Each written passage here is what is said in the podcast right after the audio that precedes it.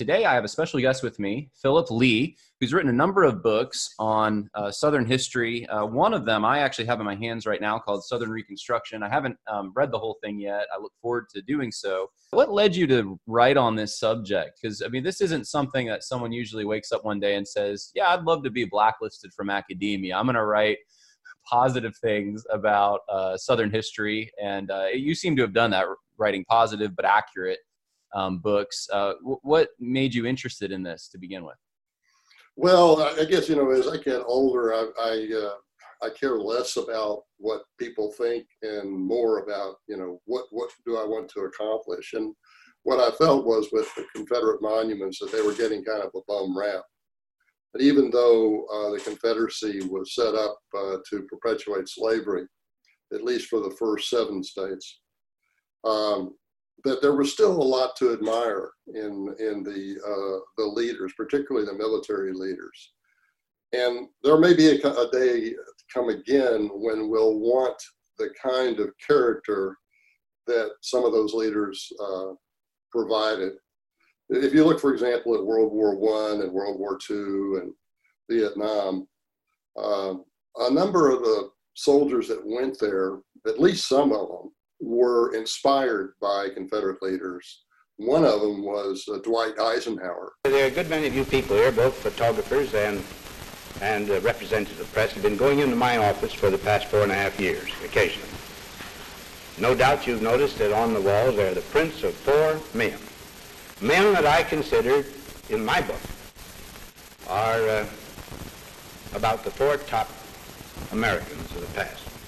They are Franklin, Washington, Lincoln, and Lee. And anybody who ever tries to put me in any other uh, relationship with respect to General Lee is mistaken. When you think about the the valor of the soldiers in defending the, uh, the their their home and hearth, which is really the motivation for going to war. The, the, the, the difference, the, the motivation for secession was not the same as the motivation for going to war.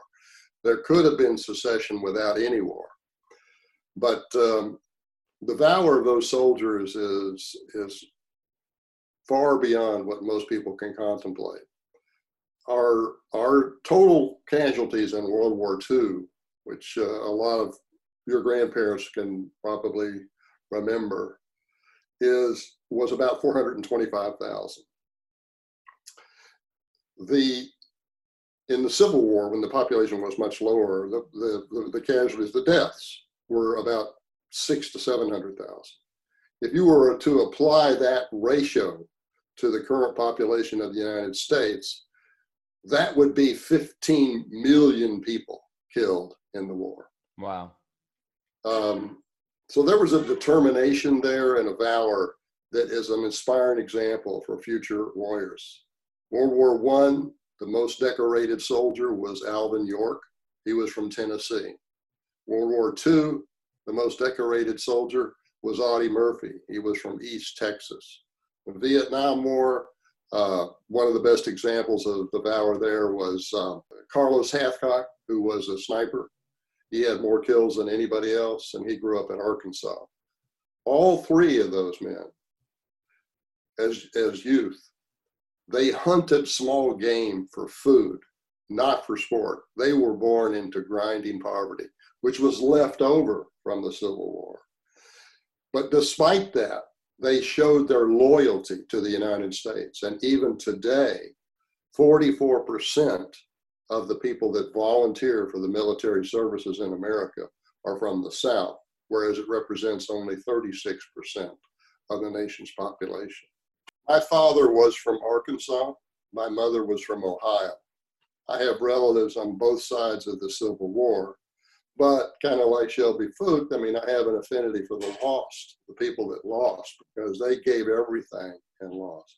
People who say slavery had nothing to do with the war just as wrong as people who say slavery had everything to do with the war. That was a very complicated civic thing. Uh, Robert Toombs or somebody once gave the best definition of that war I've ever heard. He said it was a war of one form of society against another form of society. And because one of those forms of society included uh, chattel slavery. And the other side didn't, except to a, a limited extent. Uh, it's always been identified as a war over slavery. Uh, believe me, no soldier on either side gave a damn about the slaves. Uh, they were fighting for other reasons entirely in their minds. Southerners thought they were fighting the Second American Revolution. Northerners thought they were fighting to hold the Union together. And that held true throughout the whole war, except for some people who were absolute partisans on both sides. Fire eaters in South Carolina and abolitionists in Massachusetts. Uh, but most of the people were fighting because they were fighting for Southerners once said, I'm fighting because you're down here. Uh, if you want to invade my home, you got me to fight.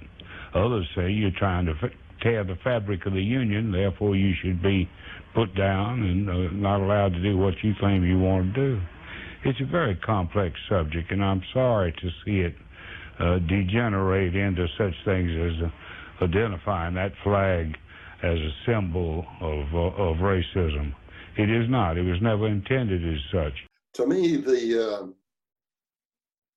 the inspiration that they that, that they can provide could be crucial to this country again. I mean, for example, Robert E. Lee is uh, is being criticized because he was a slaveholder. In truth, in his adulthood, it wasn't he wasn't a slaveholder. It was his wife and father-in-law when his father-in-law died, he was given five years to emancipate or manumit the slaves, which he did. But if you look at the war itself, contemporary to the war, there was no commander that was more respected by his troops. In fact, actually beloved by his troops than Robert E. Lee. You can look at the North or the South. Grant didn't even come close to having the admiration that Robert E. Lee did amongst his troops. At the Battle of the Wilderness, for example, which was after the peak of uh, the war, the, the, the Confederacy was on the downhill, but still at the Battle of the Wilderness, the, as the Northern troops were about to make a breakthrough, Lee was on his horse Traveler, and uh, the uh, Texas Brigade came up, and um, he, he, he yelled at him. He said, "We've got to stop this attack. If we don't stop this attack, the whole defense line is going to collapse. Follow me, I will lead you. Hmm. Well, um, the soldiers wouldn't let him go. They said, We'll stop this attack, but you need to go to the rear, lead hmm. to the rear. So they actually were ready uh, spontaneously to put their lives at risk without letting him risk his. They did not want him to. That's how much they respected and admired him. They knew with him he had a winning record, and they there's just a lot to admire about Lee. I've read a few biographies about him, and and I've enjoyed learning about him. He's inspired me not just as um, an American, uh, someone with a Southern heritage. I, I, like you, I have family on both sides, uh, but also just a, a Christian. I, I admire the way he tried to consistently live out his faith. The most memorable book that I've read in the last five or six years that has inspired me more than even uh, Robert E. Lee is Company H by Sam Watkins, who was in the 1st Tennessee Regiment. He was a private. That is a remarkable book. That tells you what it was really like to be in that fight. The Shakespeare Band of Brothers, there's a lot to that.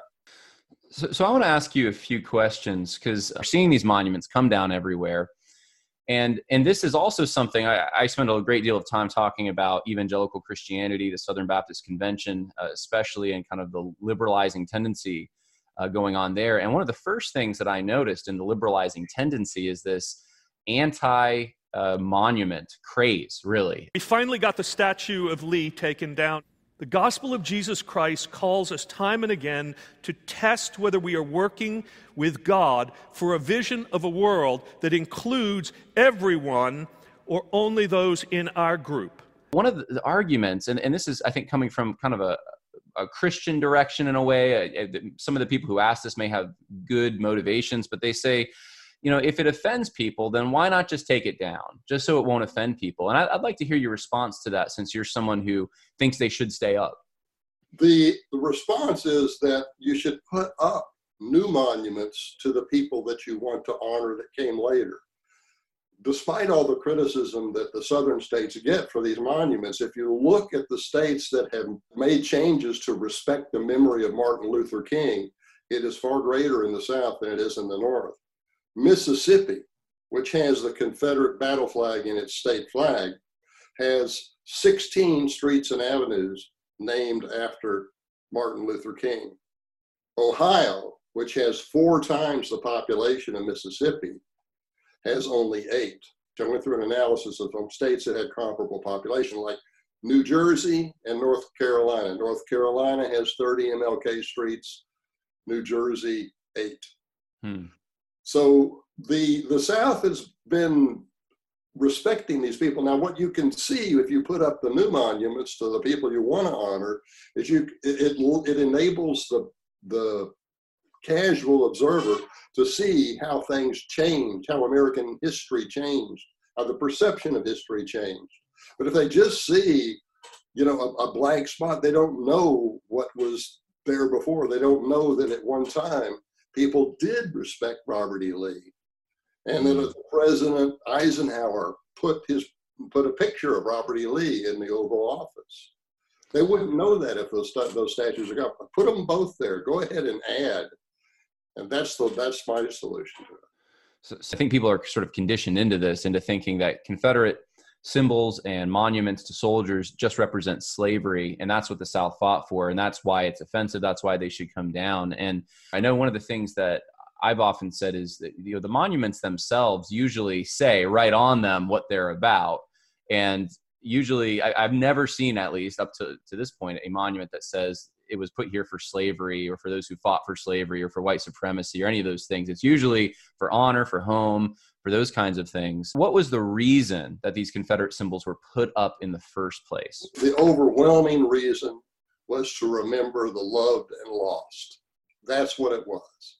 Now, the Southern Poverty Law Center has come up with a graph that has correlates the, the erection of these statues with the Jim Crow and that sort of thing. It's a casual correlation and it's not a causal correlation. Obviously, when the Civil War was over, the South was not only defeated, but it was bankrupt. There was no money for putting up statues to, to remember the, uh, the soldiers. But when it came to the 50th anniversary of the war, the old soldiers were dying off, and uh, the, the, the South began to have enough money to pay for these things. So that's why there was a peak after, say, 1900 until about 1918, or let's say 1900 to 1920. That's why there was a peak of the statues that were put in at that time. But a, a monument was put up in uh, Knoxville, Tennessee, and there were a number of speakers, and, and, and there was a, a poem that uh, one of the mothers wrote that I just took out one excerpt from it but here's what she said What need to question now whether he was wrong or right? Speaking of the soldier, we don't need to question whether he was wrong or right. He wields no warlike weapon now. He returns no foeman's thrust. Who but a coward would revile an honest soldier's dust? Who would, mm.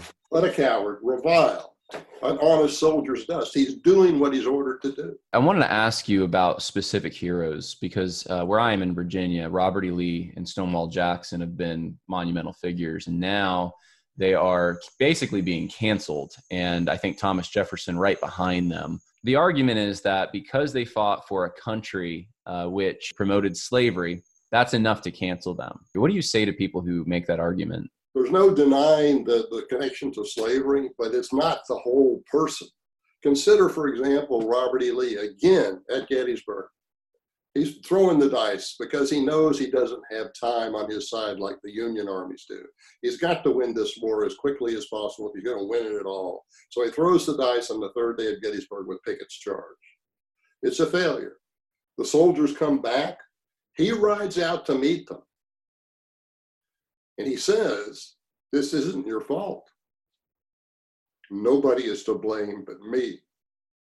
Now, that is the kind of character that I want in future leaders, political leaders of America, business leaders of America, citizens of America.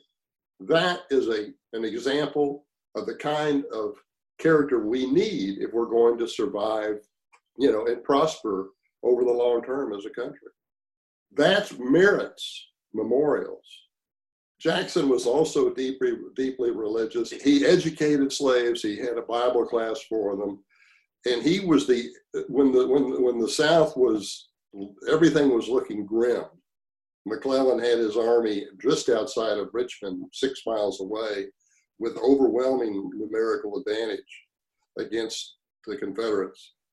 Stonewall Jackson pulled miracles in the San Shenandoah Valley and threatened threatened Washington, even though his army was so small that it, it really couldn't ca- capture. But it threatened Washington so badly that Lincoln called back the troops, and he never failed to um, take on the, the challenges that might have seemed impossible to others. And, and again, another example that is uh, inspiring. And these inspiring examples should not be erased. That's what taking down the monuments does. The respect and everything that people actually felt for the, the Confederates, all that will be gone. And all those virtues that go with it will be gone. And look at the election. How many people take responsibility for their failures, like Lee did? We don't take like the Corwin Amendment or any of the statements made by Republican Party leaders and um, state conventions in the North that you know wanted free white cheap labor in the western territories et cetera. We, we don't take those things and say well that's just what the north's about you know? Any union monument needs to come down because clearly they were racist white supremacists. But for some reason people like to do that with the south and they like to go to really two sources. And uh, the first is the cornerstone speech. The second are, are, some of the secession ordinances from the lower south. Um, you want to just talk about that a minute? What, what you, what's your take on that? The typical the typical reaction from the uh, the educator, the historians that uh, dominate the conversation now is, well, if you look at the uh, declaration of causes for secession from the deep South states, the first seven to secede, many of them cite slavery as their reason to secede. That's like a, ma- a magician's trick. Look here, don't look over here because this is where I'm going to pull the rabbit out. Look over What they what they will not address is why did secession need to lead to war? It didn't. They could have let the seven cotton states go and then see just you know what happens next. In fact, there were a number of leaders that were prepared to do that, including uh, Edwin Stanton, who later became Lincoln's uh, Secretary of War, Rutherford B. Hayes, who became president later, uh, Horace Greeley, who mm-hmm. was manager of the largest newspaper in the country. All of them were prepared to let the seven, those seven states go. And there wouldn't have been any war. We can't just put a halo around the northerner because he fought the war. It, there didn't need to be war. Now, let's look at the results of the war. Before the war, the South was the leading, was the low cost, the single low cost producer in the world for cotton. And cotton was uh, uh, way on the upstream because before that, people made clothes out of wool and rawhide and stuff like that. You know, buckskin. Not very good. Cotton was a big revolution. Okay, so that was really on the upswing. So before the war, the South was the low cost producer throughout the world of cotton the historians will say, well, that was because of slavery. Okay. After the war, the South remained the low cost producer of cotton because the war impoverished everybody in the South. Even as late as the 1930s and 40s, sharecroppers, tenant farmers in the South were the, they were working under with using tools that the Russian serfs of the 19th century were using. They, wow. they didn't have tractors, they were using mules. And that's the way it was for 75 years or more after the, the, the Civil War. So the Northerners crushed the South economically, but they kept the advantage of keeping America the low cost producer of cotton by treating the South as an internal colony to be exploited, much like Ireland, uh, the Irish felt Great Britain did. Right after the Civil War, clearly the South needed to rebuild everything, including their railroads. But the North had tariffs on railroad iron. So railroad iron that you could buy for $35 a ton in London cost $80 a ton in the United States because the producers in Pennsylvania and other northern states did not let um, uh, British iron into the United States. That look at the extra cost that, that, that, the South had to pay. The prices were artificially inflated by the tariff, and we in the South had to buy all of that stuff from the North. That led to monopolization of, of manufacturing, which further penalized the South. In fact, if you look at the, if you examine the, uh, the federal budget, what you find is that the South has already paid reparations. Well, let me explain.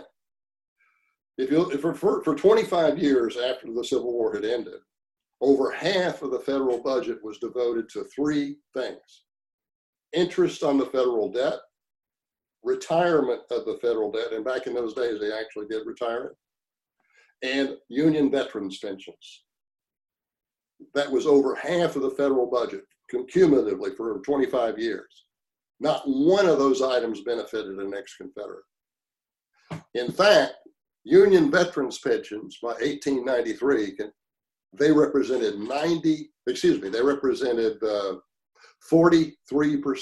No, they represented over 40% of the entire federal budget in 1893. That one item, Union veterans pensions. That's like telling Japan and Germany they got to pay the veterans pensions for the GIs. Union veterans pensions were still being paid as late as 2016. They were? Yes, they liberalized it to the families, and it was used. It was used as a bribe to the retired veterans to get them to support tariff legislation. Whoa, wait, hold on, hold on. 2016. So what are we talking? Like great, great, great grandkids are getting. What happened is they can, yeah, they continually liberalized the, the, the terms on who got to get, get paid. Now, wow. you know, there weren't any pay. I mean, there might have been two or three, but I did find that as late as 2016, they were still being paid. Wow. Okay. They actually peaked in 1921. They were I'm going sure. up every year until 1921. Then they started to come down. Now the uh, now, now the retirement of the debt. Now during World War II, the United States we had war bonds. That's like going to Germany and Japan, who we defeated, say, okay, now you got to help us pay off our war bonds. Right? That's the South had to help pay off the war, the Union war bonds. Nobody in the South benefited from that. And then the uh, the third thing was the interest on the war bonds. And finally, they actually in those days there, there was a paper money and a gold. The gold standard was was what really counted. Paper money was discounted to gold. So the bonds were bought with paper money during the war because they didn't have enough gold during the war because they didn't know if they were going to win or lose. So the bonds were bought with paper money, but they were redeemed in gold. It was a, it was a windfall. Of, it's hard to know the average because the, the paper money fluctuated at a discount to gold, but it got as steep as 65%, meaning that a, a paper dollar was worth 35 cents in June, July of 1864.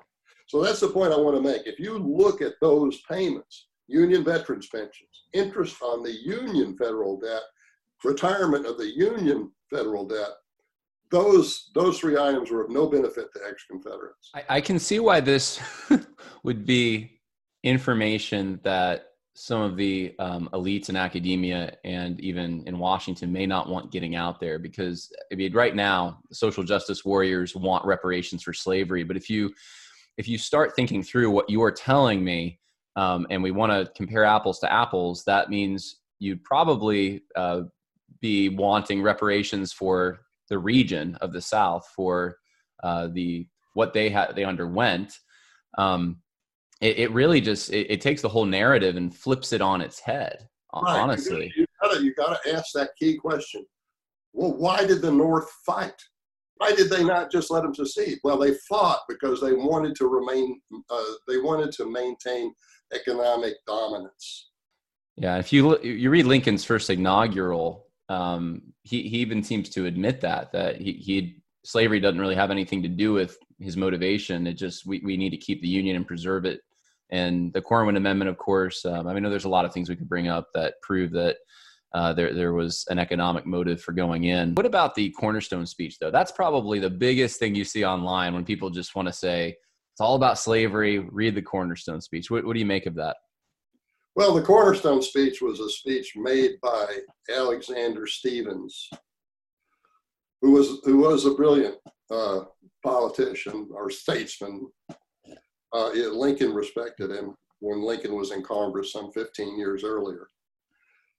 And it was basically, uh, there's no word for word transcript of it, but basically what he said is that, you know, the, the, the black race is inferior and that's why it needs to be, uh, you know, they need masters, they need somebody to take care of them, they need to be told what to do.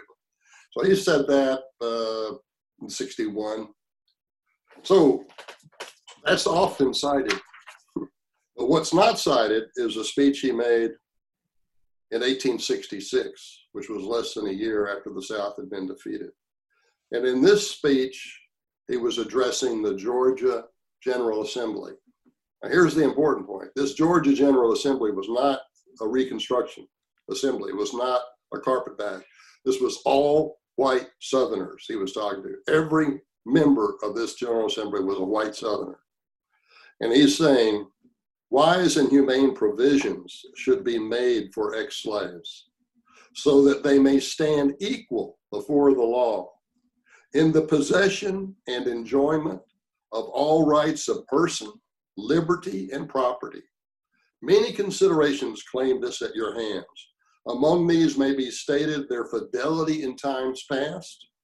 They cultivated your fields, ministered to your personal wants and comfort, nursed and reared your children. And even in the hour of danger and peril, they were, in the main, true to you and yours. To them, we owe a debt of gratitude as well as kindness. I speak for them as we know them to be, having no longer the protection of a master or a legal guardian. They now need all of the protection which the shield of law can give. But above all, this protection should be secured because it is right and just. So, to kind of uh, wrap things up here, uh, there was a war that killed 600,000 people and another million afterward, uh, put, put a whole region of the country in grind, grinding poverty for 75 years. And, um, and there were some heroes that came out of that war. And there's been really a lot of, I think, um, a lot of good progress made in reconciling these two uh, parts of the country. Uh, and maybe World War II and World War One uh, had a lot to do with that. Um, but now we're in this, this kind of situation where after reconciliation has occurred, it, there it, we're in this weird, this weird era where we want to just go rip down things, uh, figures that died over a hundred years ago. Um, what's what's the explanation for this hatred all of a sudden? And, and the willingness to blacklist anyone like yourself who will defend uh, these monuments staying up. Criticizing others is a dishonest way of praising ourselves. I think that's partly what's going on here. The social justice warriors are criticizing others to it's virtue signaling, right? Isn't that the current? Yeah, yeah. But I also like what uh, uh, William Inge said. Um, he who marries the spirit of this age will find himself a widower in the next. Hmm. That's a good reason to leave those statues up. If you don't, tradition is important. Tradition is the wisdom of the ages. And before you cast aside tradition, you better be sure you've got something of value to replace it. And shouldn't tradition should be there. It's there for a reason. It's there because the accumulated wisdom of all, all our ancestors are, are baked into it. And, and, and that wisdom would be in the monument, the markers that talk about the honor and the integrity and sacrifice. Uh, I want you to plug your website and your books. I'm holding one of them here, but uh, where can people go if they want to order Southern Reconstruction? Uh, Amazon, uh, Barnes and Noble, um, and you know most any bookstore can get them. If you think the, the story of the Civil War is one-sided, you should read Reconstruction. Yes, there was racism. Yes, there was lynching. Yes, there was the KKK, but that's not the whole story. The whole region was impacted. Yeah. You know, it, it, it, it the longest lasting legacy of Reconstruction or the Civil War was not racism. It was not segregation. It was Southern poverty. Mm. Virginia was one of the first to come out of it, but but gosh, in Mississippi, Louisiana, Arkansas, Alabama, and, and South Carolina and northern parts of North Carolina, you that so that poverty lasted a long, long time, Mm. and it wasn't just blacks. Right. It, they, there was economic the economic conditions between blacks and whites until say World War II of those sharecroppers and tenant farmers. They were almost identical. Oh, I know. I, you know. My grandfather's from Mississippi. He Was a cotton farmer, one of ten kids, and um, I mean, you know, their friends down the road were uh, people of color, and they go fishing together. They were best friends, but grinding poverty. You know, you get a for Christmas, maybe he got you know a piece of fruit or a piece of you know shoes, pair of shoes, but they don't really know that history. They don't. They, you, you, you, they have that family connection, which is valuable. Yeah. They just the, the northern historians and a lot of the southern historians that have been brainwashed just don't seem to understand. Yeah, real quick, I'll just give a little personal uh, story, and I'm sure you have many of these. But you know, I grew up in upstate New York. Um, I have family, you know, from the south and the north, and we go down to family reunions every year. And one time I went down, there was a hurricane that came through, and I remember, um, you know, on the road that my aunt lived, she had a 300 acre farm. Uh, she she was elderly. Some trees went down, and I think the neighbors didn't know we were there. We could have helped her, but they came by with chainsaws and you know, very respectful. You know, Miss Marianne, uh, you know, we're going to help you out. And uh, yeah, they were they were black, and she was white, and um, they seemed to to get along. And this was something that I did not know about living in upstate New York. Um, I actually saw, you know. Where I lived, uh, my, I remember my first job, I heard the N word constantly from people who thought that they were morally superior uh, to Southerners. And so it was just an eye opening thing um, to see that, you know, there, there's, there's exceptions to um, these characters, uh, and and you know it's just um, I think there's just a lot that's not told, and and I think you're I, I'm glad that you're telling another side of the story. So thank you for that. Oh, thank you for sharing your story because that was the other thing I was going to emphasize. If that if there's one of the greatest evils of the way the historic the historians are telling the story now is they're ignoring that there was a friendship between black and white.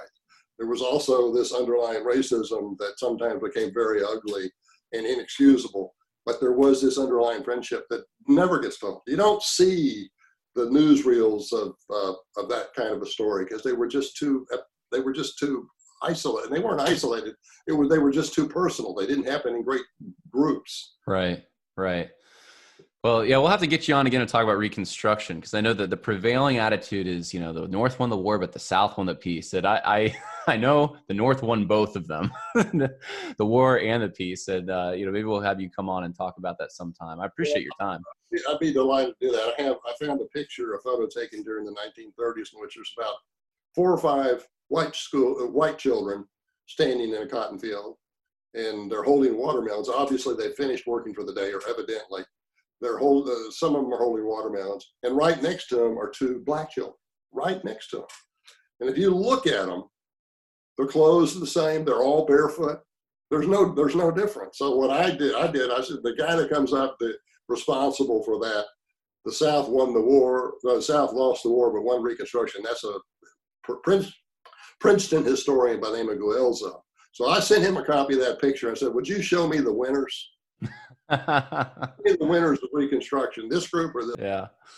Oh man. Well, I, hey, we could probably talk all day. I really appreciate your time, and uh, I will let you know when this uh, gets posted. Uh, thank you once again. Sick of being upsold at gyms? My guy, you're currently a base member. For $90 more, I can upgrade you to our Shred membership. For 130 more, you'll be a Swole member. And for just $300 more, you'll reach Sweat Platinum. At Planet Fitness, you'll get energy without the upsell. Never pushy, always free fitness training and equipment for every workout. It's fitness that fits your budget. Join Planet Fitness for just $1 down and $10 a month. Cancel anytime. Deal ends Friday, May 10th. See Home Club for details.